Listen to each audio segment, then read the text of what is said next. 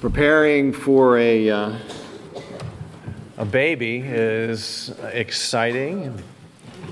We've had several born into our congregation in the last year, and it takes me back to uh, our experience with that multiple times.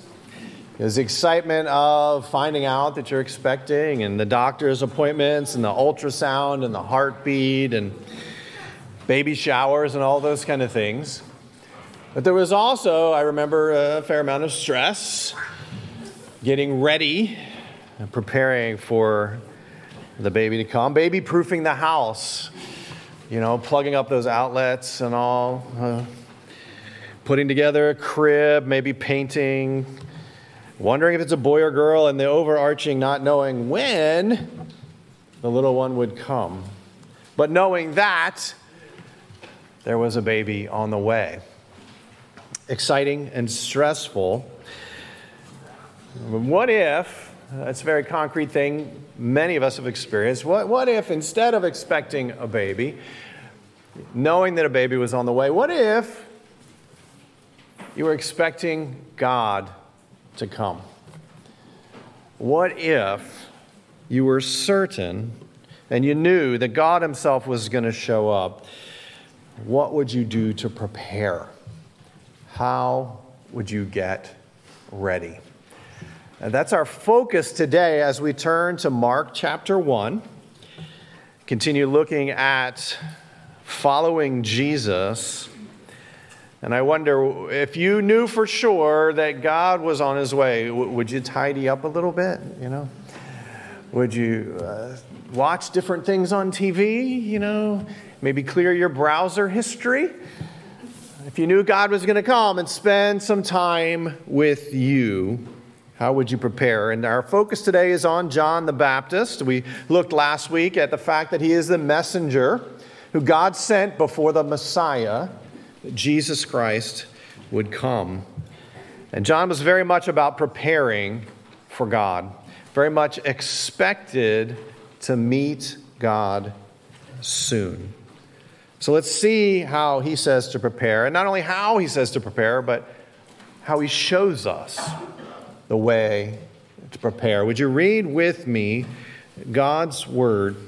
Mark chapter 1. We're going to focus on verses 4 through 8, but we're again going to read verses 1 through 8 for the context. Please read with me God's word, Mark 1, verse 1 and following.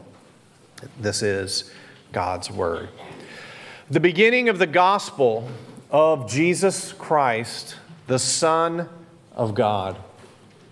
As it is written in Isaiah the prophet Behold, I send my messenger before you, ahead of you, who will prepare your way.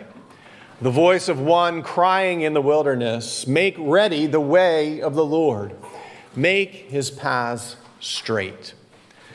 John the Baptist appeared in the wilderness, preaching a baptism of repentance for the forgiveness of sins. And all the country of Judea was going out to him, and all the people of Jerusalem, and they were being baptized by him in the Jordan River, confessing their sins.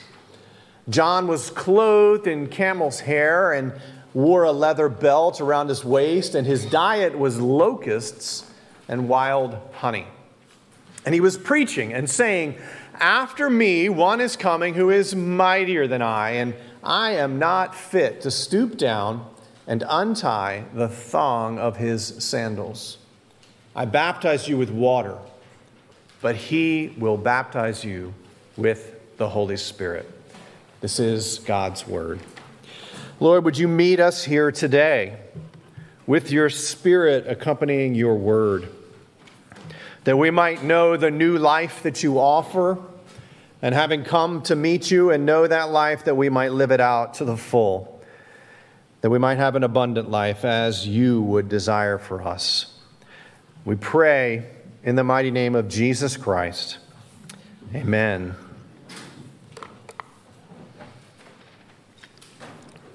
You know, thinking about preparing to meet God as, as I raised that question with you. I wonder if that has you thinking, like most people probably, that of the end of your journey on earth, of, of the time of death. I mean, after all, right, we've seen lots of movie good guys and bad guys say something along the lines of, you know, prepare to meet your maker when they're facing some sort of life and death situation and likely not to make it out. Uh, but what if, what if you could meet God now?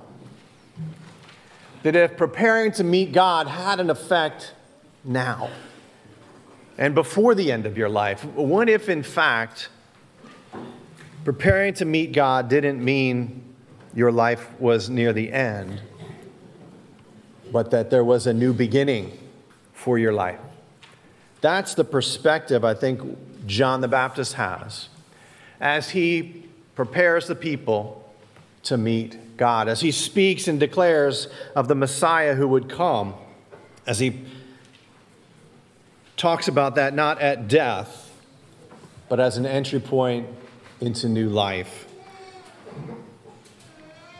So prepare to meet God and find new life. And, and to understand that, what I want us to do today is to walk through this passage to understand how to prepare to meet God now and not at the end of your life, but to have a new life now. I want us to look at three things. First of all, God's messenger, and then God's message, and then how that all matters for God's people.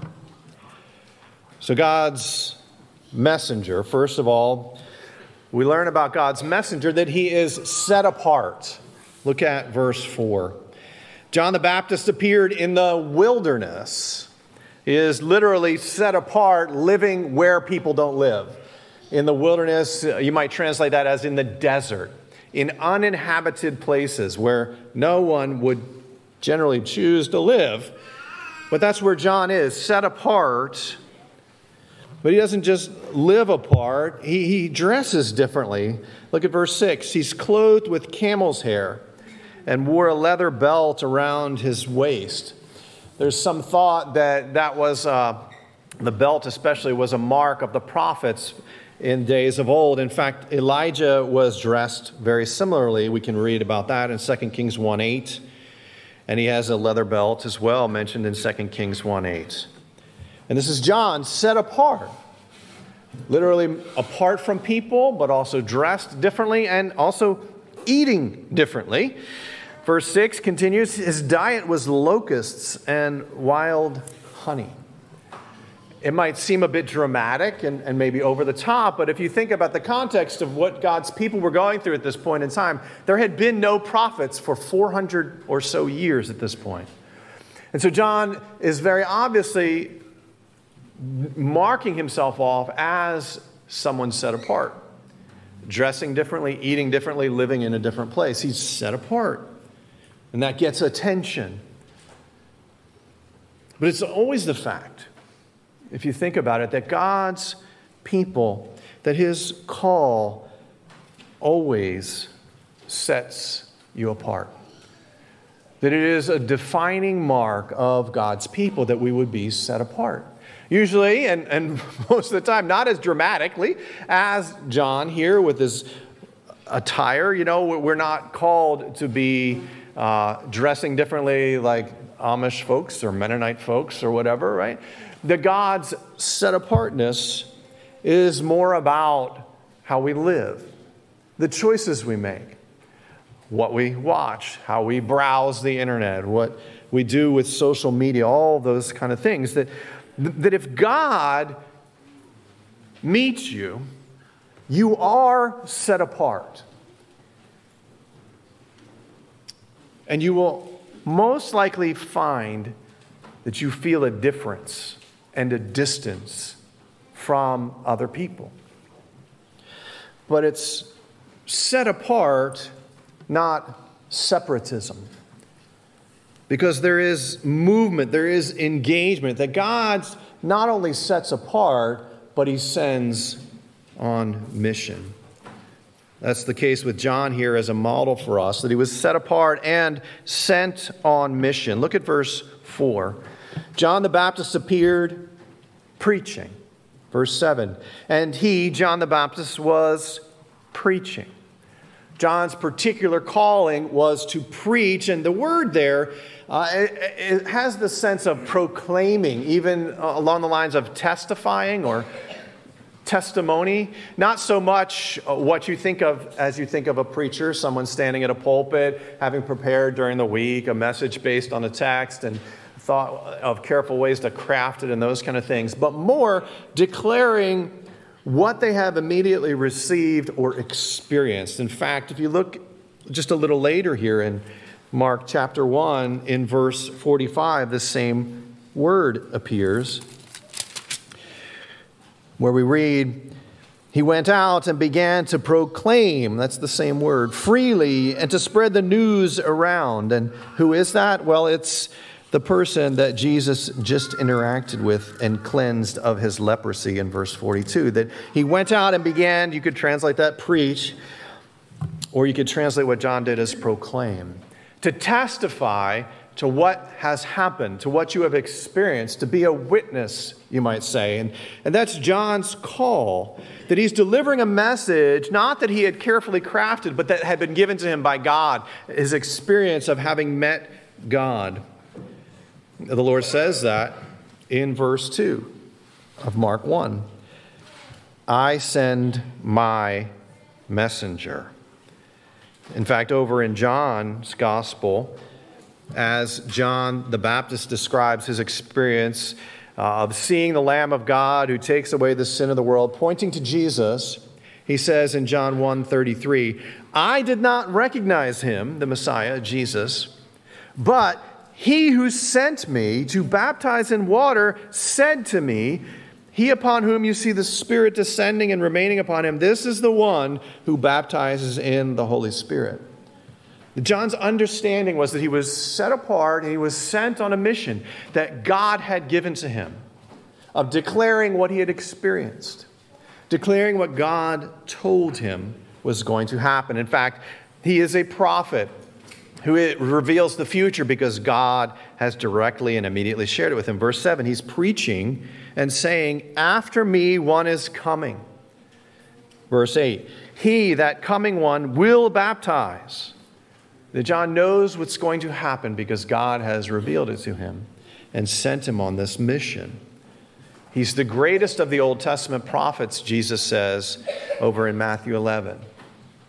None greater born among humanity. But Jesus then says in the same breath, but the least in the kingdom of God is greater than John.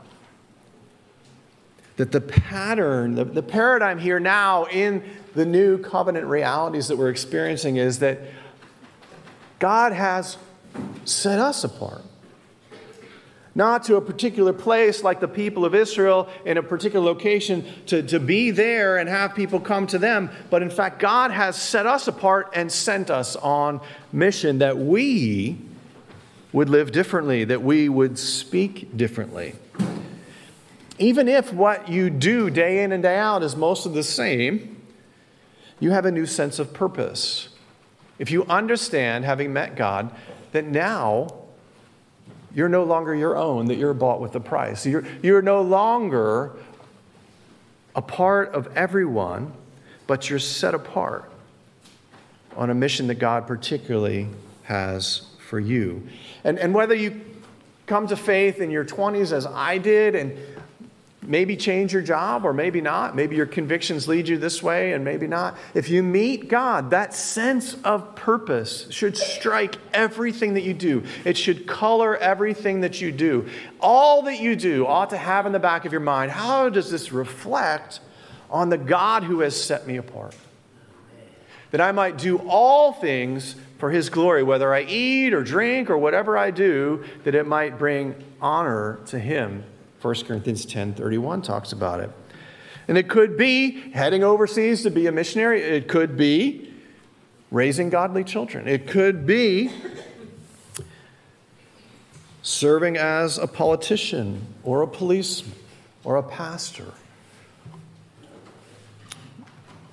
You can be set apart without really going anywhere because it is an internal sense of mission and purpose and calling that we see in John as the messenger here, set apart and sent on a mission, but it's also a feature of the message itself. And that's where we want to go next. There's God's messenger, and then there is God's message.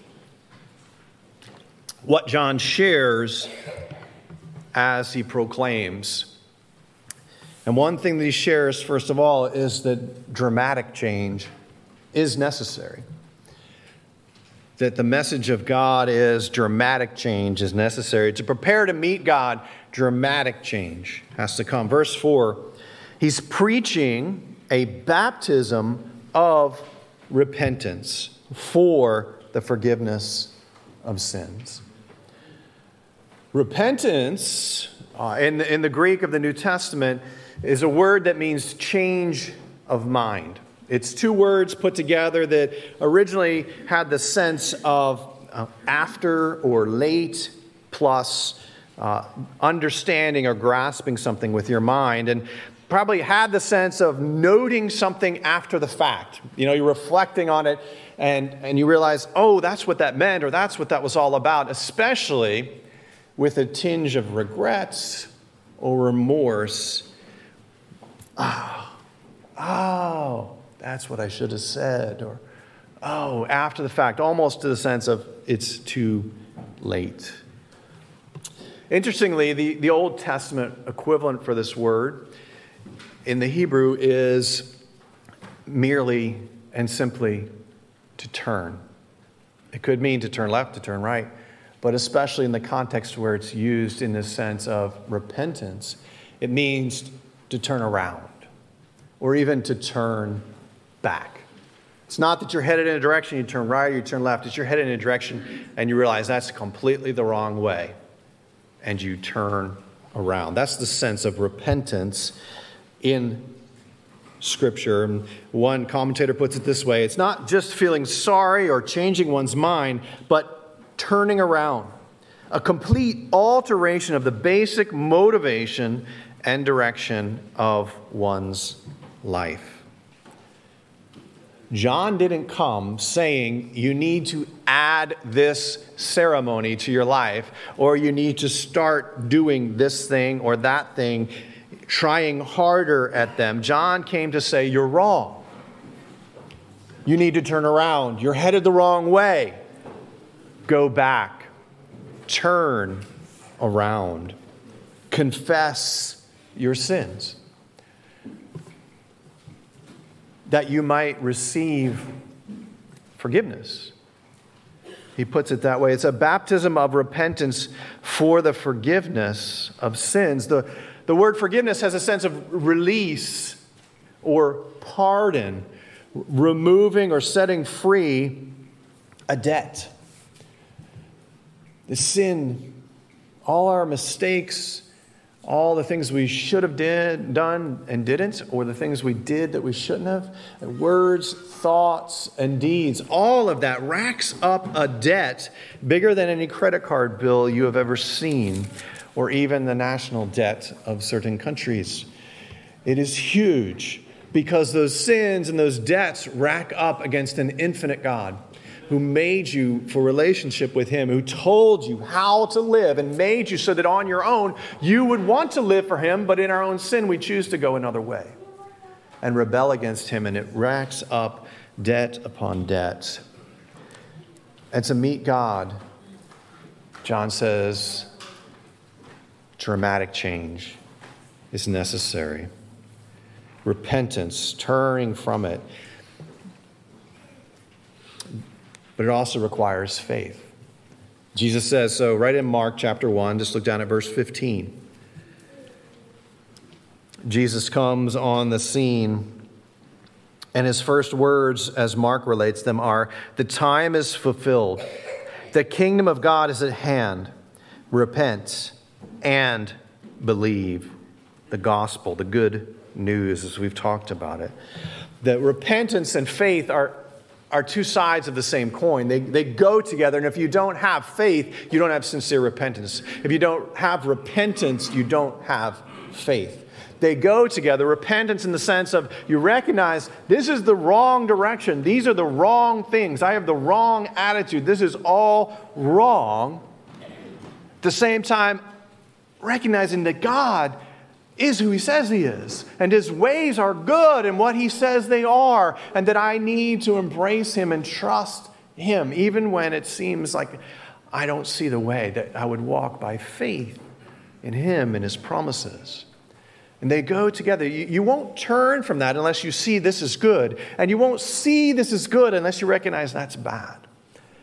They have to be together repentance and faith go together in the good news. And like faith, which Ephesians 1 2 through 10 says is a, is a gift, right? Not of works so that no one can boast. Repentance is a gift as well, that God grants through the working of His Spirit. And that leads us to the second point here of not only dramatic change that is necessary, but symbolic cleansing, which is the topic of baptism. Look at verse 8 again. John says, I baptize you with water, but he will baptize you with the Holy Spirit. He came in the wilderness proclaiming a baptism of repentance for the forgiveness of sins. All of that going together. Just like water removes dirt and uncleanliness from physical things, so the Holy Spirit coming to baptize you removes the sin internally. The outer, visible, public sign of water baptism expresses how God works to bring about inner, spiritual, personal reality. The baptism is a sign of the work God does inside. It's an important distinction to recognize as you're a part of Crossroads Community Church, because this difference, something that sets us apart from many other Christian churches, which are fine and good and are going to be in heaven with all of us. But one of the things you will see us do here at Crossroads Community Church is to apply the water of baptism through sprinkling or, or pouring. I try to scoop enough water that I could kind of pour in my hand. I wish I had big, giant hands. Maybe I should get a little cup or something, right? But we, we, we do that, that sign of sprinkling or, or pouring upon the person being baptized to demonstrate God working that we believe that the way someone comes to faith in Jesus, the way you meet God, is that He chooses to pour out His Spirit upon you. And He comes and washes you clean from your sin inside. And as He's given us the sacrament, the mystery of baptism, it is a preached sign. It is as much reading the scripture as anything else. As you see the water applied to someone's head, you say, that's the way God works. That's a distinction for us. And I don't, you don't have to accept that, but I want you to understand it. That it is an emphasis upon God and the way He works, not so much about the recipient and what they've done. That's a distinction. That's why we will baptize children, even babies, as well as adults, if they are in a believing family because we say, This is the way God works. This is our hope for this little child, that God will pour out his spirit upon this little one. That as they grow up in the church and as they see other people experience this same sign, the inner reality will come by the grace of God. That as Peter said and showed in Acts chapter 2, that the Spirit would come from above and wash us clean. That's what we most need is that inner transformation. That dramatic change. You can try to repent, but you're not going to have the faith, nor can you try exercise faith if you don't have the repentance. They go together and they will come only as God meets you with his Holy Spirit, as he comes near to you by his grace. John came to God's people telling them of, of God's grace, that something is wrong calling them to repent. And so I, I ask you How is your repentance? It's not a one time thing, it's an ongoing thing. Well, we're going to celebrate, Lord willing, communion next week, and this is a great week for you to think about your walk with the Lord, to examine yourself and your repentance. Now, what, what if next Sunday you firmly believed that as we worship together, God was going to show up? How would you prepare this week? Go deeper than the surface. Not just what you do. I went to church, I prayed. I didn't call that person a name that I really wanted to, but underneath, why? Why are you doing what you do? Why are you not doing what you don't do? What's going on? Examining your heart. Last Sunday night, uh, we opened a little bit of a can of worms in our Bible study with the youth, uh, with Next Gen, and, and we looked at Cain and Abel. And it's an interesting passage. I read it this week if you want, if you dare. It's not clear why one was accepted and one wasn't. But what is clear and what keeps resonating with me is God asks Cain, Why are you angry? That's a huge question. Why are you angry? Uh, why, why are you afraid? Why are you acting that way? What's going on? That's the question. That's the, that's the place that repentance happens, especially as you couple it with a, a confidence in that God's word is what he says it is, that it is the path of life. And how am I not lining up with it? Because this passage is for you and I, this is for God's people. We've seen that with God's messenger and with God's message. And then I want to close with just this last focus here on God's people. What do we see in this passage about God's people and our response and the way we prepare to meet God? Well, God's people move toward God. It is a defining feature of God's people that we will move toward God. Look at verse 5. This was literally happening. All the country of Judea was going out to him, to John the Baptist, all the people of Jerusalem, and they were being baptized by him in the Jordan River, confessing their sins. There may have been some Gentiles. There, there were definitely some lowly tax collectors and sinners, prostitutes, and other people whose lives don't reflect godly values, but they moved out they moved toward where God was working. That is what God's people are called to do to move toward God. If you're reluctant to move toward God, you probably have either more repenting to do, even perhaps repenting of your repentance, or you probably have some more faith to embrace in believing God is who He says He is. That is, you probably need a greater awareness of your sin and God's holiness, of your imperfection and weakness and God's goodness. And you need the biggest thing is the, the way that that gap is spanned. That as you recognize your sin and your, your inability to do anything about it and to make yourself right with God, you recognize someone has to act. And then you go, wait a minute. God has acted. The baptism of the Holy Spirit has been operating. That even as water is poured out upon the recipients, that the Holy Spirit comes down from above, that God works. But it's even more than that that God has met you. Not only do you move toward God, but you recognize that God has met you. Look at verse 7 again. He was preaching, John was preaching, and saying, After me is coming one who is mightier than I, and I am not fit to stoop down and untie the thong of his sandals.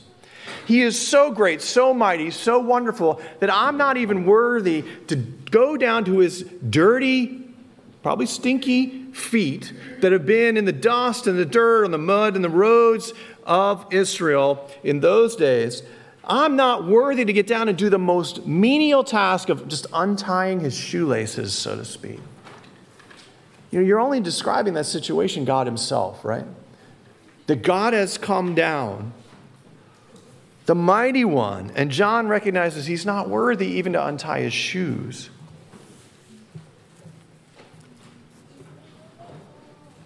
So, what does that mean? Think about that.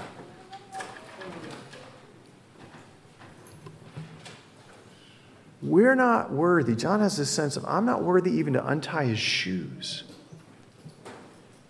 And he came down to get his feet dirty in sandals. That God came down. God has met you. Even more than that, he didn't just live on in that slice of time wearing sandals god and humanity linked together that god lived perfectly then he died the death that you and i deserve to die that he took on the cross all of our guilt and our shame and our sin paying the full penalty for it which only god himself could do but he had to be one with us so that we would have an adequate substitute that a lamb would never provide but the lamb prophesied that God in sandals could do. And he rose from the dead, having paid the full penalty. And then sends his spirit to meet you, to live inside of you, in your very soul, changing you from the inside out. This is new life. We, we messed up and didn't read the scripture, I don't think. Did we read the Old Testament passage earlier? This is it Ezekiel 36 25. The, the prophet says, This is what God has declared will happen. Ezekiel 36 25. I, God says, will sprinkle clean water on you and you'll be clean. I will cleanse you from all your filthiness and from all of your idols. He's not talking about your body physically, he's talking deeper. Moreover, I will give you a new heart and put a new spirit within you, and I will remove the heart of stone from your flesh and give you a heart of flesh. I will put my spirit within you and cause you to walk in my statutes, and you will be careful to observe my ordinances. The first step of repentance is recognizing you're not doing any of those things. And if you want to do them and you recognize this is a good way, this is the best way to go, even, that you need help. And just say, God, I need your spirit within me. I don't want to do what you want me to do, God. I don't want to do what I understand your word requires of me. Lord, meet me here. Forgive me, change me, help me, transform me. He says the same promise with a little bit different words in Jeremiah 31 31 and following. Behold, the days are coming, declares the Lord, when I will make a new covenant with the house of Israel and with the house of Judah, not like the covenant which I made with their fathers in the day I took them by the hand to bring them out of the land of Egypt, my covenant which they broke, although I was a husband to them, declares the Lord. But this is the covenant which I will make with the house of Israel after those days, declares the Lord. I will put my law within them, and on their heart I will write it and I will be their God, and they shall be my people. God says, I will be their God. I will be your God, and you will be my people. That, that's the order. That's his desire. That you would be his people, and that you would have him for your God, because he has met you. He has come for you. This, this passage testifies, and the message is still the same. How do you prepare to meet God? As God's people, you move toward Him, recognizing that God has met you. Sometime in the spring of 1994, I stumbled across a radio station where a guy was talking about the second coming of Jesus Christ. His, uh, his argument and his logic was compelling to me. It was very analytical, and he did a lot of things with numbers that I don't really remember. Uh, bad interpretation. But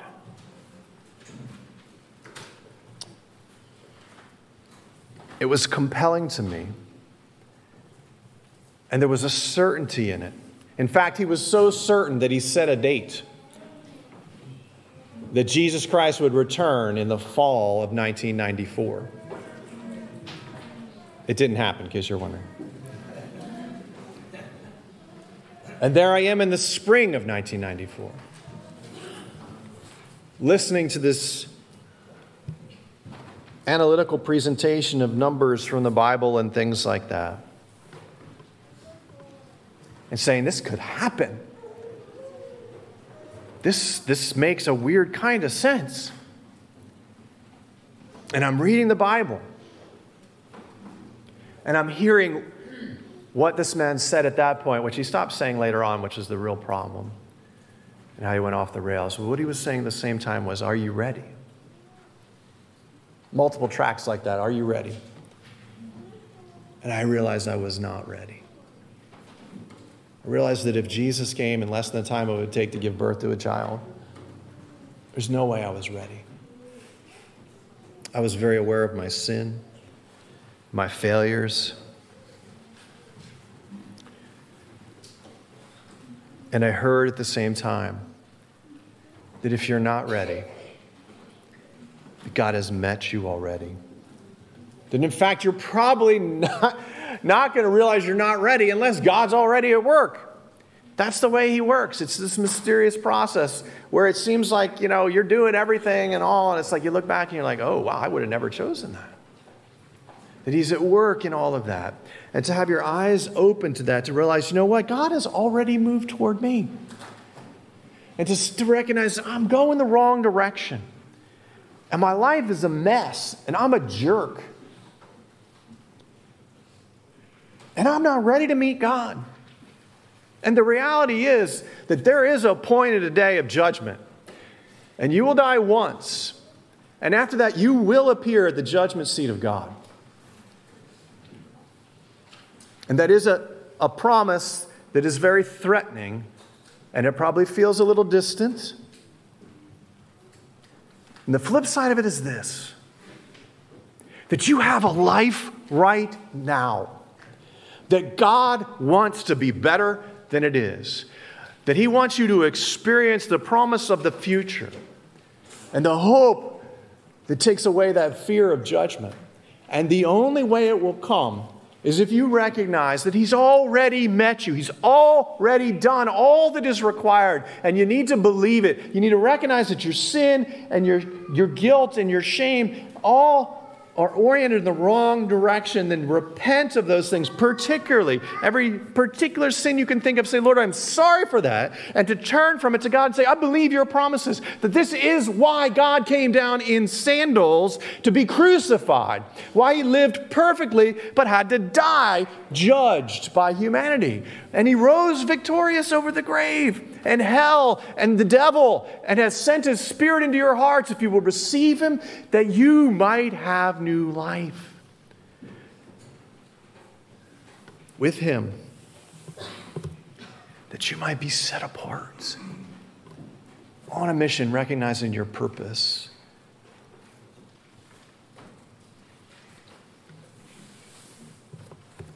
That you might experience dramatic change. Know, if you grew up in the church, it's sometimes hard, and you want to have this great testimony of, oh yeah, you know, I killed ten people, but then, you know, you know, when I was two, I heard, eh, you know, Jesus, and I changed my life, or whatever, right? Sometimes growing up in the church, you, you don't have a dramatic change. So, for your assurance, I'd encourage you to think about how your life is different, maybe like a wonderful life kind of reflection on your life, the choices you've made and look at the, particularly at your regrets and think about would I have this regret if I didn't know the Lord, if He hadn't met me? And then bury it and thank Him for what you have. You know, if you have come to that place where you know Him and you have experienced that new life, and you want to live it more to the full, or maybe you're wondering if you have. And this week, I'd especially challenge you as we do have the Lord's Supper next week. I'd encourage you to, to reflect this week. Spend some time. You know, the overarching uh, theme, looking at Mark chapter 1 in these couple of months, uh, I wanted to intentionally kind of contrast it with all the notifications we get on social media and on our smartphones and all the little red circles with all the urgent demands on our time, right? And to say, you know, all those things are calling us to follow them. And that really the life that is full and meaningful will have those things in it, but will above all else be marked by following Jesus. And he gives you that notification here. And so, one of the things I'd encourage you this week to think about doing is to set aside some time. Maybe for you it's in the morning, maybe it's at the end of the day, maybe it's right in the middle or something. But set apart some time where you are set apart. Where you turn aside the phone, put it on airplane mode, put it in the other room, something, and just, just sit there, maybe with a printed Bible, if you can't trust yourself with the digital. And maybe just think about what it would mean that God came down in sandals. that he, that he cared enough to tell you how to prepare to meet him. And that he offers that to you. Just sit there, maybe in silence, even, without the noise and everything else, and, and ask him about your mission. What's he want you to do? How has he set you apart? Maybe that doesn't. Maybe that means you got to be a missionary somewhere. Maybe that means you know you need to join, quit your job, and, and start working with CEF or something like whatever. Right? I don't know, but God knows. And you're never going to hear him. You're never going to experience him to full unless you slow down enough to be a little quiet. Uh, unless you spend some time in his presence. And, and, and not only just that mission, that positive sense, but also the, the negative. Lord, where, where do I need to repent? Lord, where am I falling short in word and thought and deed? If you need help there, turn in your Bible to Exodus 20 and look at the Ten Commandments. Pastor David did a great job praying today. Go listen to his prayer. Roll it back in the video the prayer where he focused on basically the Ten Commandments worked out in our lives in several different ways. Asking the Lord, where do you need to repent? And then believe. At the end of it all, say, Lord, I believe that you have met me. I believe that you are good. And I'm going to show up on Sunday morning expecting to experience you. And I don't know what that's going to look like. But Lord, I'm going to be there. Will you pray with me? Lord Jesus, thank you that you have loved us enough to tell us how to prepare to meet you. In fact, you have already met us. You're, you're, you're carrying us. I pray you would continue that good work. Give us wisdom. Give us courage, conviction, faith, repentance, all the good gifts that you offer. Lord, give them to us. And especially this week, help us to set aside some time to just listen to you. We pray in the name of Jesus Christ. Amen.